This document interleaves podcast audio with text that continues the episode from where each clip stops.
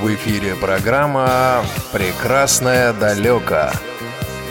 Программа о путешествиях и впечатлениях.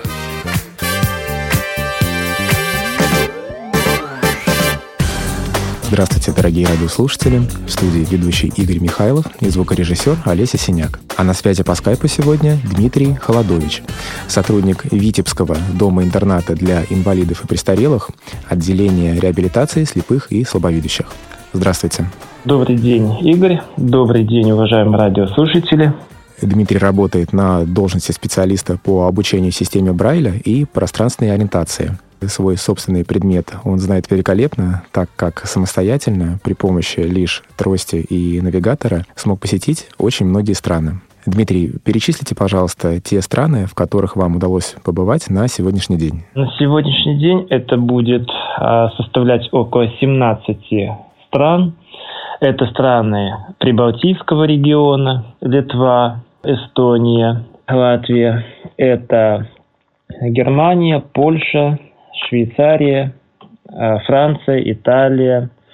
Это страны э, Балканов, такие как э, Сербия, Черногория, Албания, Израиль, ну, естественно, Россия, Украина, ну и некоторые страны, где был транзитом, такие как Австрия, ну и вроде бы как все назвал, может... А, еще Финляндия и Швеция, страны, относящиеся к э, скандинавским. Вроде бы ничего не пропустил. Ну что ж, э, список весьма впечатляющий.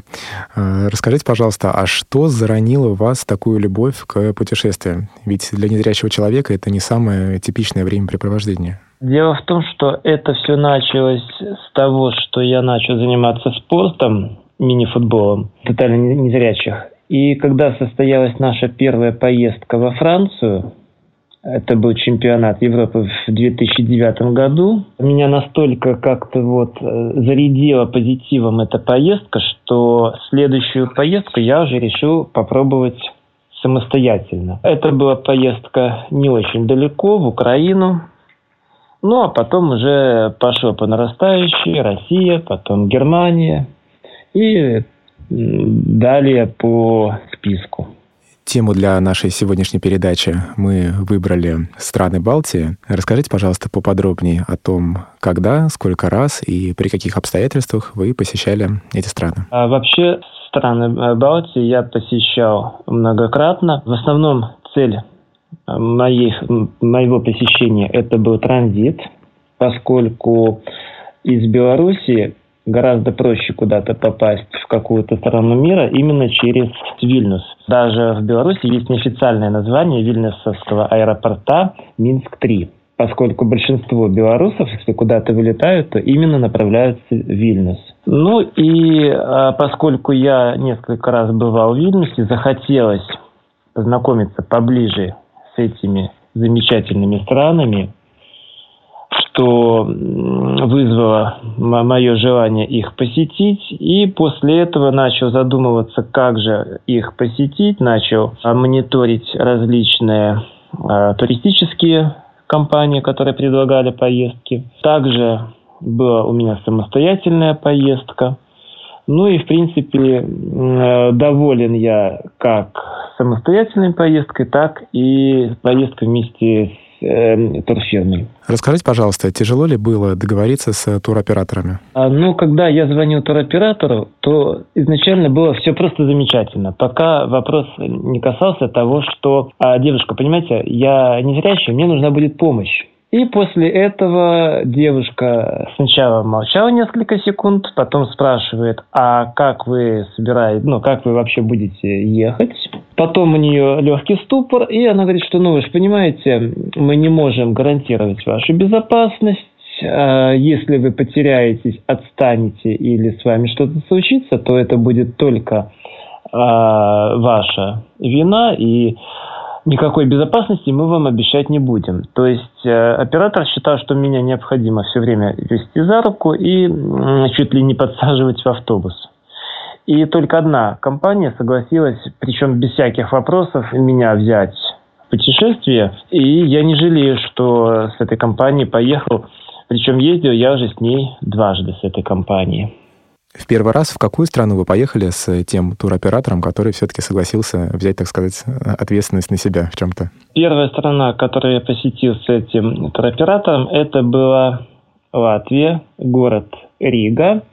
И в этой же поездке было посещение города Вильнюс. Это была поездка, она называлась «Соло двух столиц» и посвящалась конкретно вот этим двум городам. Расскажите поподробнее, как вы добирались из Витебска в Ригу? Это был автобус от э, турфирмы, который забирал меня непосредственно э, в городе Витебске. На автобусе мы еще заезжали по дороге в несколько населенных пунктов, э, где подбирали людей, и затем уже направлялись э, в Ригу. Значит, там у нас была экскурсия на протяжении которой гид все время любезно со мной был рядом. А затем, а, когда я уже несколько раз знакомился со своими соседями по автобусу, они также помогали мне в передвижении. После того, как нас разместили в гостиницу, я самостоятельно еще некоторое время ознакомился с городом Ригой – Э, самостоятельно выбираясь э, в город. На следующий день автобус э, повез нас в Вильнюс. Была тоже экскурсия по Вильнюсу, где уже помогал не только гид, но и помогали пассажиры, которые находились рядом. И затем, когда уже экскурсия закончилась, мы снова вернулись в Беларусь, пересекли э, таможенный пункт и Витебским э, распрощались, уже договорившись о новых встречах. Ну, то есть у вас, э, по большому счету, не было вообще никаких проблем, которые могли возникнуть вот у незрячего человека? Абсолютно проблем не было. Единственная была проблема, с которой я иногда сталкивался, в принципе, и сталкиваюсь, если куда-то еду, это языковой барьер. Все-таки, если ехать куда-то в страны, где русскоязычных немного, либо вообще нету, то необходимо знать английский на уровне вопрос-ответ, чтобы какую-то получить помощь, либо же э, учить язык той страны, в которой собираешься направляться. А расскажите о той реакции, которую вы вызвали, когда вот сели в автобус и самостоятельно поехали за рубеж. То есть удивили ли вы своих э, сопутников? Своих соседей я, наверное, не столько удивил, как э, это могло бы быть. Может быть, они удивились, но особо вид не придали. Всегда больше удивлялись проводники поездов, с которыми я ездил в другие какие-то города. А вот именно мои пассажиры-соседи, они как-то отнеслись достаточно спокойно к этому. То есть э, основное удивление вы вызвали у туроператоров, в общем-то, по большому счету, а у обычных людей то есть все было лояльно, все корректно и все с таким, с долей помощи. Ну, по большому счету, да, это было удивление операторов. И причем это даже было, наверное, не столько удивление, сколько боязнь, а как же с ним быть, да, как с ним работать, что он вообще из себя представляет. Хорошо. А расскажите о тех впечатлениях, которые вы получили, э, находясь в Риге. Рига очень понравилась тем, что она достаточно хорошо сохранила свой исторический центр. Единственное, есть неудобство во всех городах, которое старое, либо старинное для незрячего, это мостовая. Почему? Потому что наша трость постоянно норовит зацепиться за каждый камень. Это вот единственное неудобство, да, которое всегда немножко огорчает. Но там же, наверное, еще и узкие улочки, все время бордюрчики то вниз, то вверх. Э, наверное, какие-то столбики стоят, чтобы машины не заезжали. И в условиях э, центра и узких улочек, наверное, все-таки тоже создавало дополнительные неудобства. Ну, вообще узкие улочки – это не такое большое неудобство, как может быть плохая дорога, ну, именно вот э, брусчатка. Столбики легко достаточно ловились с помощью трости, а узкие улочки я наоборот даже люблю, потому что в них меньше людей и меньше какого-то транспорта, нежели на более широких улицах, которые представляют более центральную часть. Если возвращаться к разговору о языковых барьерах, то в Риге, наверное, его не было как такового. Я бы так не сказал. Были моменты, когда, обращаясь за помощью Э, ну, скажем, узнать, где останавливается автобус, э, человек э, пытался мне что-то ответить, но отвечал это на своем языке, то есть на латышском.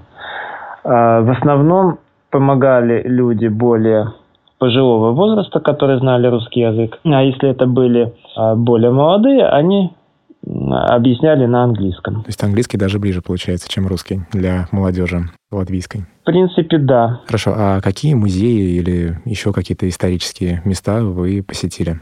По музеям, к сожалению, времени не хватало. Это именно было обзорное по городу, а, связанное с какими-то либо а, э, событиями, произошедшими, которые отразились на истории города, а, либо показывали места, которые упоминались а, в кинохронике или прославили тем или иным а, способом Ригу. Скажите, а удалось ли вам ознакомиться с какими-то ну, моментами, экспонатами именно в тактильной форме? К сожалению, я их не нашел. Разве только что памятники, которые можно было ощупать.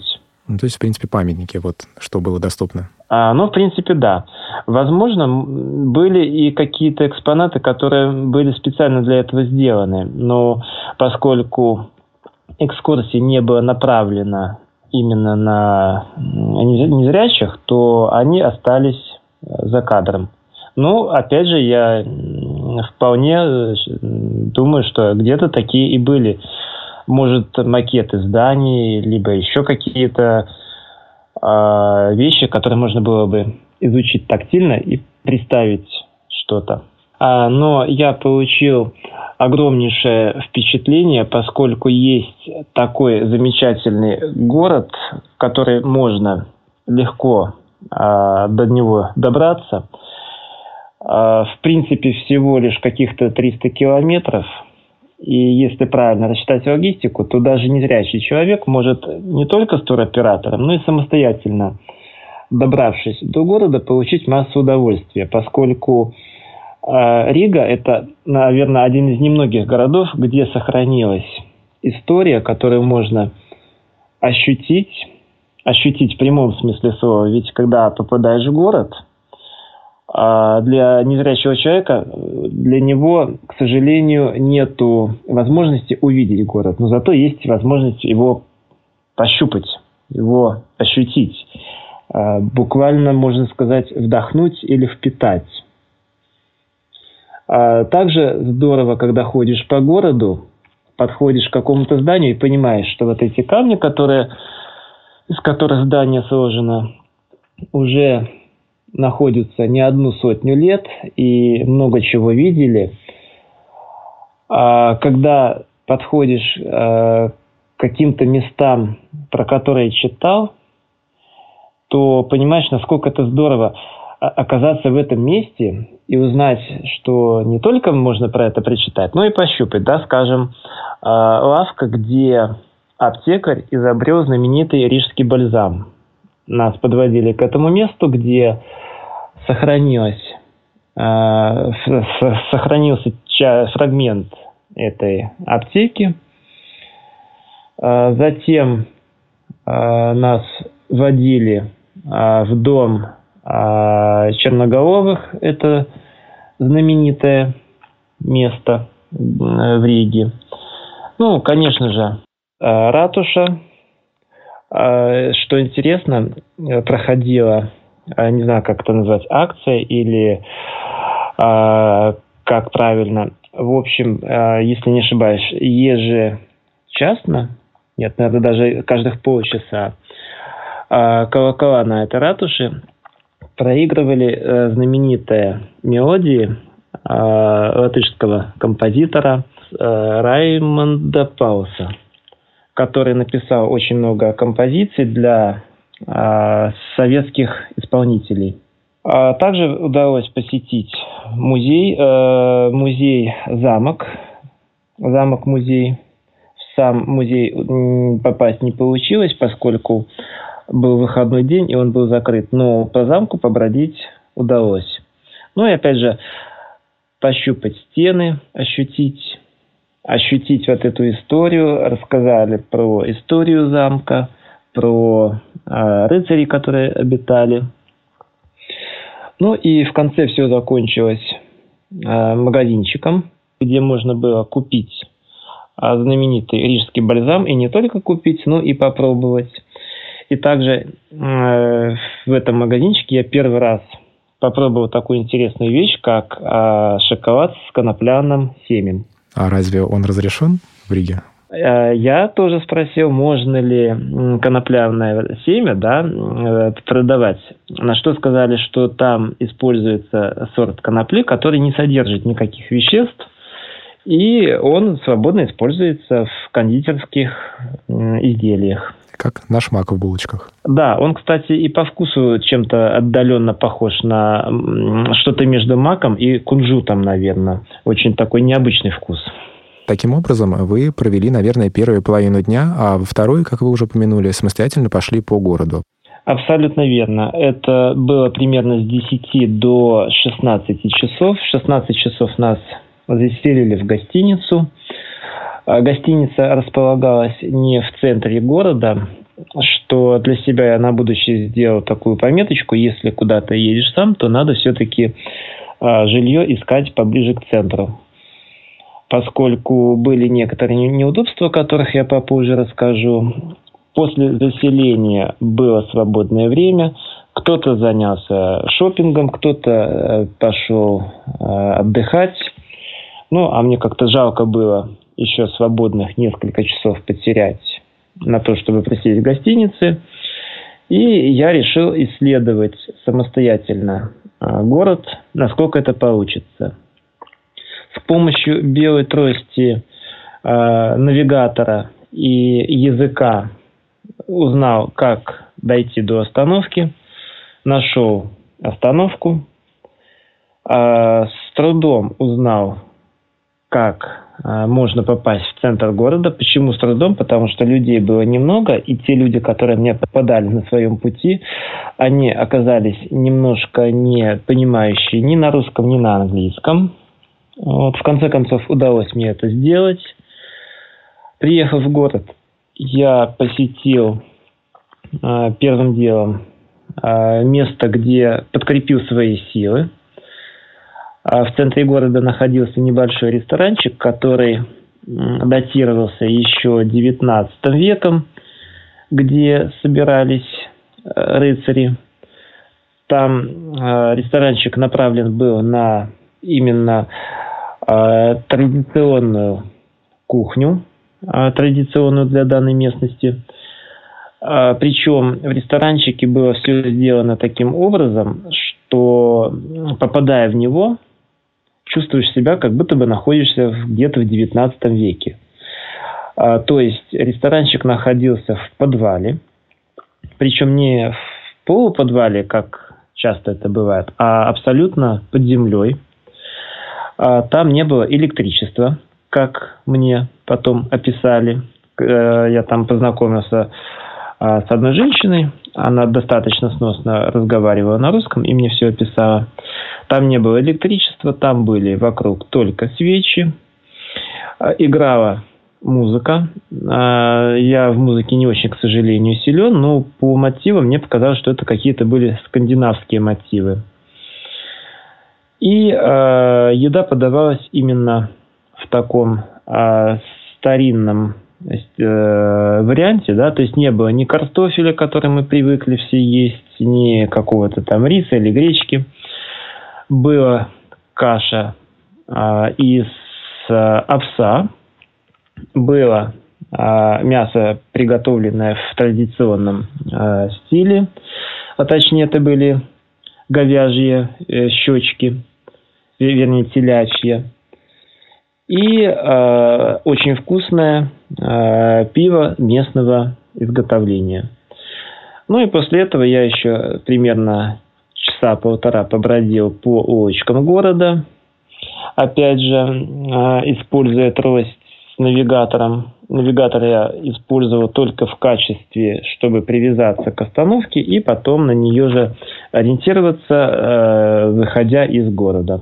А в тот ресторанчик, который вы так красочно описали, вы попали целенаправленно или же случайно в нем оказались? Я в него попал целенаправленно, поскольку во время экскурсии нам про него рассказали, что есть ресторанчик, что он восстановлен, и э, рекомендовали побывать, чтобы себя почувствовать именно э, в Старой Риге как сказал гид, если вы не побывали в этом ресторанчике, то вы не побывали в Риге. Ну, в принципе, я с гидом согласен, поскольку этот ресторанчик очень замечательно дополнил э, ту картину, которую я получил э, при посещении города. Расскажите, пожалуйста, о своих э, впечатлениях и ощущениях, когда вы самостоятельно ходили по Риге. Ведь, на мой взгляд, э, перемещаться по городу в составе экскурсионной группы – это одно дело, а ходить самостоятельно – это совершенно другие ощущения. А я когда самостоятельно изучаю какое-то место, город, то начинаю его изучение от прямых улиц. То есть я нашел улицу, которая начиналась от остановки – проходил ее максимально сколько получалось по возможности. Затем с помощью навигатора находил улицы, отходящие, ответвляющиеся от этой улицы. И потихоньку, заглядывая туда, расширял тем самым э, свою, свой радиус э, прогулок в гостиницу, вы попали в целости и сохранности, я так понимаю. Все закончилось хорошо. Да, практически все закончилось хорошо, за исключением того, что я чуть не проехал свою остановку. По той простой причине, а, это уже потом выяснилось, автобус, которым я ехал в город, оказывается, в обратную сторону шел по параллельной улице. И мне чисто случайно а, когда я спрашивал в автобусе название остановки, мне честно случайно подсказали, что а вот она сейчас и будет. Если бы я спросил бы несколько позже, то все закончилось бы достаточно интересно, и мне пришлось бы, возможно, ехать на конечную, чтобы этим же автобусом потом вернуться и обратно. Таким образом, вы приехали в гостиницу, переночевали и на следующий день уже отправились в Вильнюс. Абсолютно верно. Утром э, нас собрали в автобус, мы сели и благополучно, без потерь туристов, а, отправились э, в Вильнюс. Какие приключения вас ожидали в этом городе?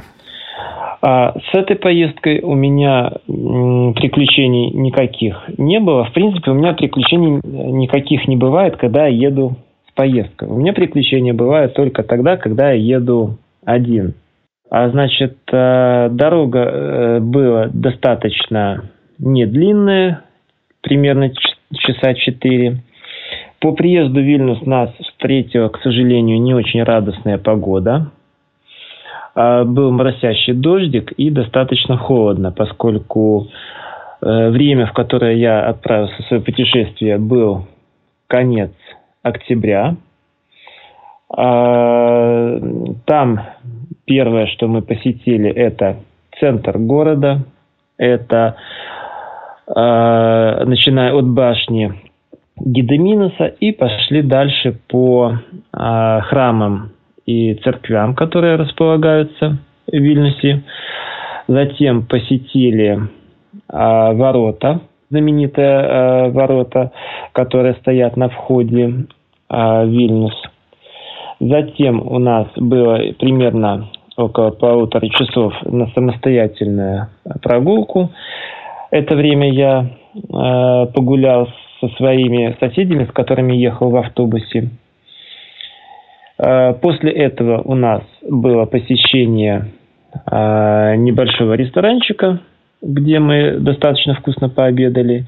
И потом уже, погрузившись в автобус, началось для меня не очень интересное времяпрепровождение, поскольку турфирма для того, чтобы больше взять туристов, организовывает небольшой шопинг.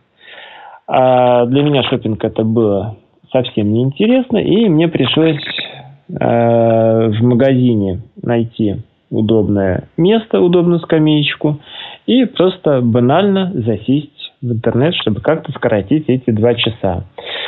А когда я спрашивал по поводу того, можно ли как-то остаться в городе, чтобы меня подобрали, к сожалению, этот вариант э, не был удобен, поскольку магазин, в который мы заезжали, находился в пригороде, и автобус уже в Вильнюс не возвращался.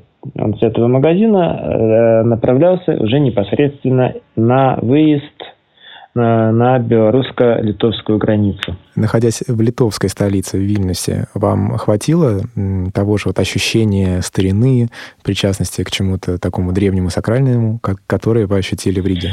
А Вильнюс, э, к сожалению, не смог меня настолько поразить, насколько поразила Рига. Может из-за того, что было меньше времени. Все-таки на Ригу у меня ушел, ну, можно сказать, целый день. А в Вильнюсе в общей сложности мы побыли часа 4 либо 5 часов. Не так уж много, да, чтобы охватить все-таки целый город. Да, абсолютно немного. Вот. После чего я решил все-таки исправить это э, досадное недоразумение и посетить потом э, Вильнюс э, в одной из следующих поездок. Хорошо. Такова была ваша первая поездка в страны Балтии. Э, были еще и другие. Да, абсолютно верно. Были и другие. Буквально вот я э, посещал еще раз уже конкретно целенаправленно Вильнюс – чтобы все-таки ощутить то, то, что мне вот не хватило. Также Вильнюс я посещал, когда э, самостоятельно э, ехал домой из э, Западной Европы в Беларусь. У меня было несколько часов времени, и э, я его посвятил на то, чтобы чуть-чуть погулять недалеко от вокзала. Расскажите о своей целенаправленной поездке в Вильнюс. А, значит, это была целенаправленная поездка с той же компанией, как ни странно. А, поездка была Вильнюс, а, Вильнюс Таракай, замок знаменитый, который находится примерно в 40 километрах от Вильнюса. И в этот раз я уже, конечно, смог в полной мере ощутить город, поскольку времени было больше. В Вильнюс мы уже приехали примерно часов в 11 и там же переночевали. То есть было время и погулять с группой, и потом самостоятельно немножко э, пройтись. Э, ну и, соответственно, получить ту массу впечатлений, да, которая, которой мне не хватило при моей первой поездке. Удалось ли вам там посетить ресторанчик уже с исконно литовской кухней? К сожалению, такой ресторанчик э, найти мне не удалось. Зато удалось найти место, где э, были, э, были э, сыры, которые, которыми э, славится Литва, Вильнюс. Такой знаменитый сыр, как э, джугас, удалось попробовать. Э, удалось попробовать э, кофе Вильнюса а, из э, местной кофейни. А, в общем, время э, не было зря потеряно. Расскажите поподробнее о тех э, замках и достопримечательностях, которые вы все-таки смогли посетить во второй раз. А, значит, замка как такового в Вильнюсе нету. Осталась а, центральная часть города, которая представляет из себя архитектуру примерно с 15 века и до наших времен. Это, естественно, знаменитая башня Гедеминоса, которую э, для посещения э, она закрыта, но можно было погулять возле нее. Это и, э, к сожалению, я вот сейчас не могу вспомнить название церквей, поскольку те записи, которые я делал, они у меня, к сожалению, пропали.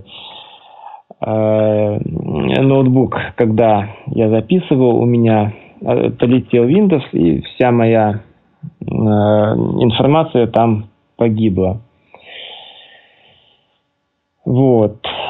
Что еще удалось посетить? Вообще, я больше люблю посещать не какие-то исторические здания, а больше люблю гулять по улочкам, по городу, поскольку, на мой взгляд, именно гуляя по городу, больше чувствуешь ту старину, которая присуща этому городу.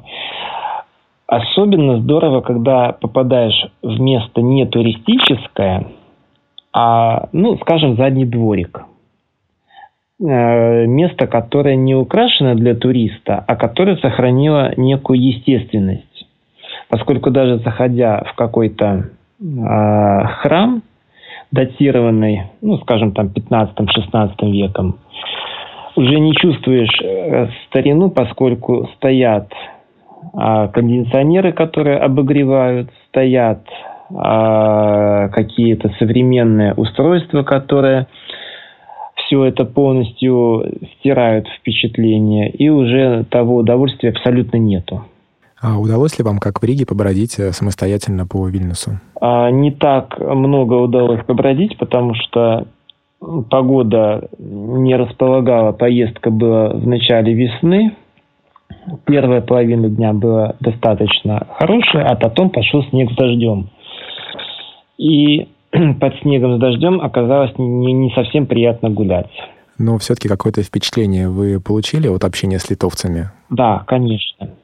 Лучше, хуже? Мне кажется, языковой барьер был больше в этой стране. А как ни странно, но в Литве больше русскоговорящих, нежели э, было это в Латвии. Причем э, несколько раз у меня спрашивали, знаю ли я белорусский язык, и со мной общались на белорусском языке. Не знаю, почему это так было важно для людей, но такой факт был. И этот факт, кстати, был только вот именно в Вильнюсе со мной. Больше ни в каких странах у меня не спрашивали знания белорусского языка. А, хорошо. В этой стране вы провели тоже, наверное, два дня. А, да, это было воскресенье и понедельник. У нас как раз были праздники. И к этим праздникам была посвящена экскурсия. Домой вы вернулись также благополучно, уже с наработанными связями, уже хорошими, с тем же туроператором. Э, но вы его услугами пользовались только два раза. Только два раза, поскольку э, э радиус действия этого оператора, к сожалению, ограничен. Они ездят либо по э, Прибалтике, причем э, в основном это либо Литва, либо Латвия, либо комбинированно Литва-Латвия.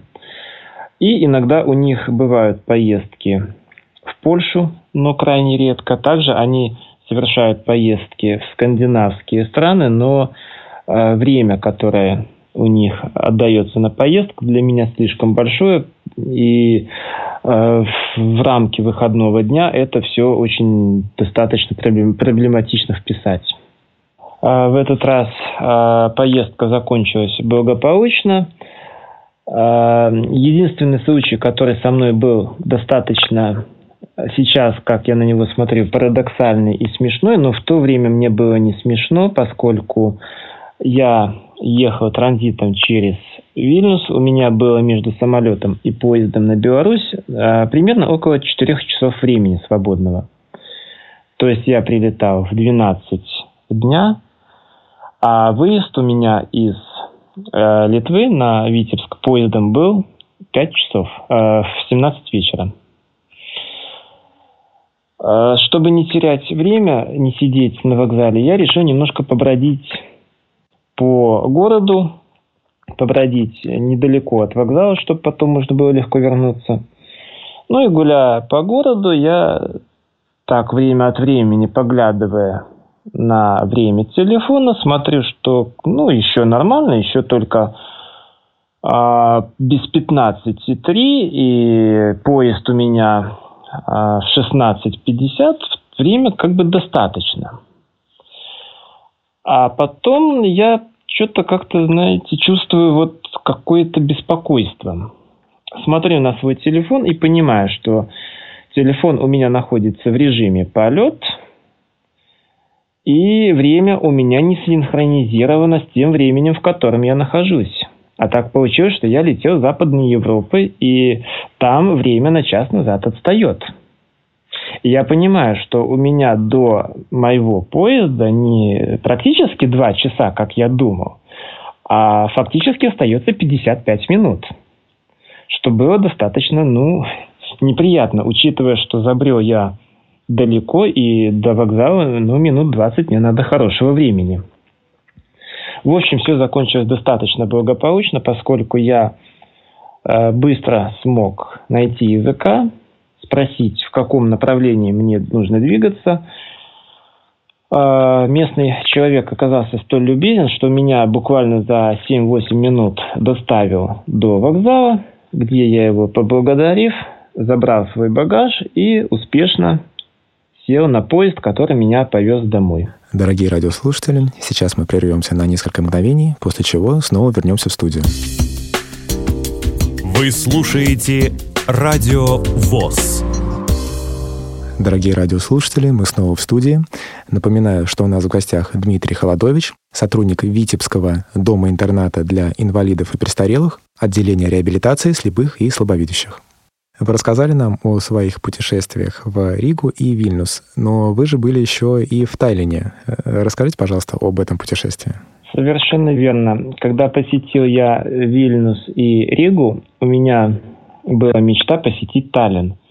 Поскольку о Таллине я достаточно много что читал, и информация была очень заманчивая, а, по описанию я понимал, что Таллин – это, наверное, единственный город в, в этих прибалтийских э, регионах, который сохранил больше всего именно вот той старины самобытности, которая присуща этому месту. Но Сталином у меня с самого начала не заладилось э, хорошего контакта, поскольку туроператор, с которым я ездил, в Таллин туристов не возил. Ну и тогда я задумался о том, чтобы самостоятельно посетить, это, э, посетить этот город. Первое, что я начал делать, это прорабатывать логистику, как же туда добраться. Оказалось, что в Таллин добраться с Витебска не так легко, как мне казалось на первый взгляд. Во-первых, с Витебска на Таллин прямого транспорта нет вообще и абсолютно. А дальше. С, с, с Минском и Таллином, как оказалось, тоже прямого сообщения нету. А в итоге моя дорога заняла два автобуса и один поезд. И по времени это растянулось на почти 18 часов в ту сторону и 18 часов в обратную сторону. Вы прибегли к службе сопровождения белорусской? А, я не прибегнул к службе сопровождения. Почему? Потому что автовокзал и ЖД вокзал в городе Минске, они находились немножко в разных местах. И там мне, опять же, приходилось пользоваться э, людьми, которые проходили. Более того, автобус, которым я ехал из Минска до Таллина, это одна и та же была компания – но, к сожалению, э, сопровождение она не предоставляла. А плюс между автобусами было достаточно большое расстояние по времени. Если по э, пути из Минска в Таллин водитель мне любезно помог перейти э, в соседний автобус, поскольку там была всего стыковка в 15 минут, то в обратную дорогу у меня стыковка составляла практически два часа, и мне самостоятельно нужно было найти автобус, который следовал до Минска. Ну и э, самый, наверное, важный вопрос – это было разместиться где-то в Таллине. В чем заключалась сложность? Во-первых, хотелось что-то найти бюджетное – а поскольку те варианты, которые мне предлагал интернет, стартовали в среднем от 40-50 евро в сутки, что для меня оказалось несколько неприемлемым. А, мне посчастливилось, э, в Таллине у меня был знакомый, который мне смог подыскать хостель за цену, устроивший абсолютно и полностью э, сутки получалось там чуть больше 12 евро. Опять же, этот знакомый мне помог э, забронировать место, поскольку когда я в Таллин позвонил, чтобы э, сделать бронь, я все-таки боялся ехать без брони, вдруг не будет свободных мест, то на ресепшене девушка, не поняв, что я от нее хочу, просто вежливо положила трубку. Видно, мой английский не был достаточно для нее понятен, чтобы со мной составить какой-то диалог. А когда я писал письма, почему-то на мой, на мой e-mail ответа вообще никакого не было. И когда знакомый интересовался, не было ли брони от меня в этом хостеле, то ему сказали, нет-нет, что вы, писем никаких из Беларуси не было. Вот. В общем, с помощью местного знакомого удалось таки сделать бронь, приехать с двумя стыковками на двух автобусах и одном поезде – и зная только название улицы и где эта улица примерно находится, найти замечательный этот хостель. А, кстати, ничуть не жалею, что именно его выбрал, поскольку а, в таком замечательном месте я еще, наверное, ну, ни в одной своей поездке не был. Это был абсолютно центр города, буквально три минуты от знаменитой Ратушной площади, и здание находилось э, в историческом месте, причем само здание, судя по тому, как я его смог изучить, оно относилось примерно к 17-18 веку сооружения. Дорога в Тайлин у вас была, мягко говоря, тернистой. А что называется, стоила ли овчинка выделки? Расскажите, пожалуйста, поподробнее о тех впечатлениях, которые вы получили в этом старинном городе. Э, безусловно, оно того стоило, поскольку такого адреналина я, наверное, за все свои поездки еще никогда не получал. А почему? А, потому что в основном, если я куда-то ехал, это я ехал либо к знакомым, а, либо к знакомым знакомых, и уже, ну, примерно ориентировался, что меня ждет. Здесь же, приехав в город, я абсолютно оказался в ситуации, когда буквально не знаешь, куда шаг сделать, чтобы попасть э, туда, куда тебе хочется. А, но в итоге смог получить огромнейшую массу впечатлений. Во-первых, действительно, город оказался, старый город оказался очень большим. А, очень много зданий было, прекрасная атмосфера – очень интересную смог э, найти экскурсию. Причем экскурсию мне посоветовал мой же знакомый. Экскурсия проводилась с женщиной, которая э, в рамках э, гранда проводила экскурсии для незрячих.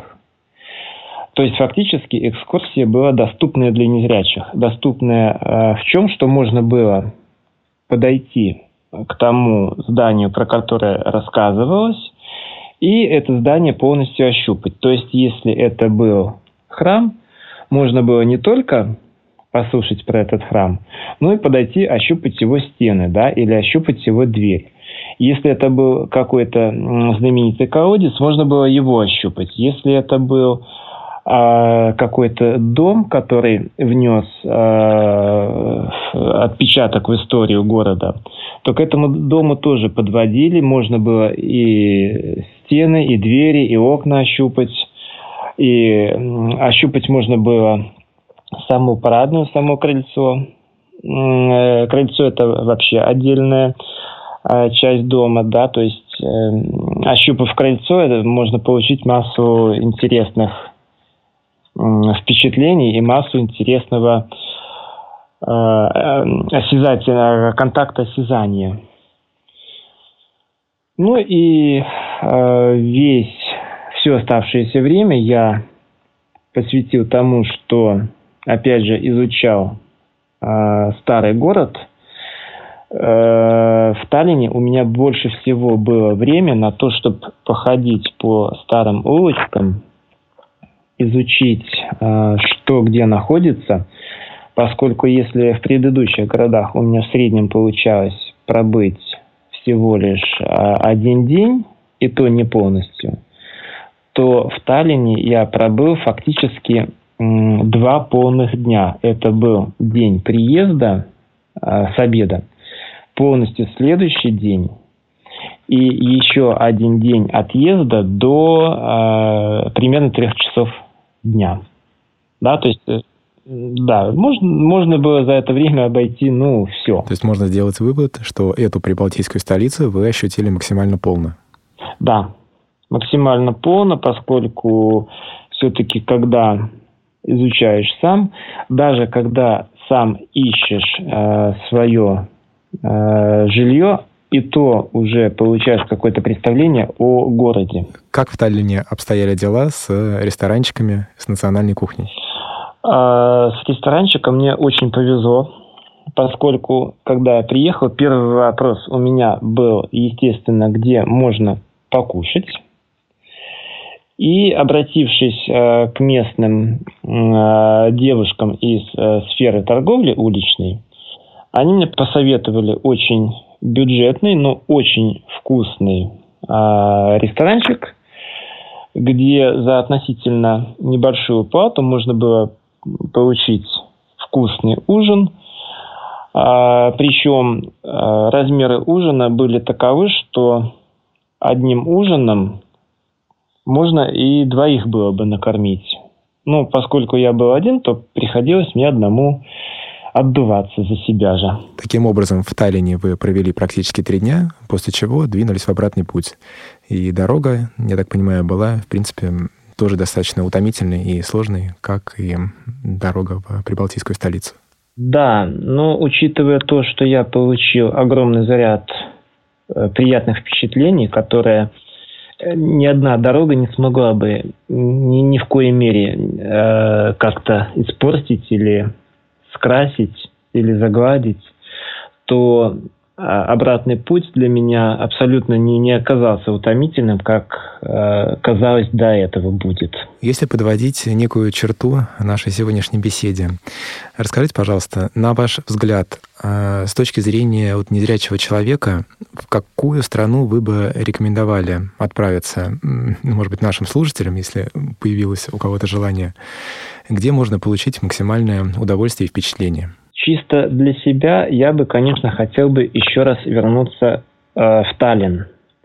Но э, и Таллин, и Вильнюс, и Рига э, города, которые по-своему интересны, по-своему необычно, по-своему имеют э, какую-то неповторимость.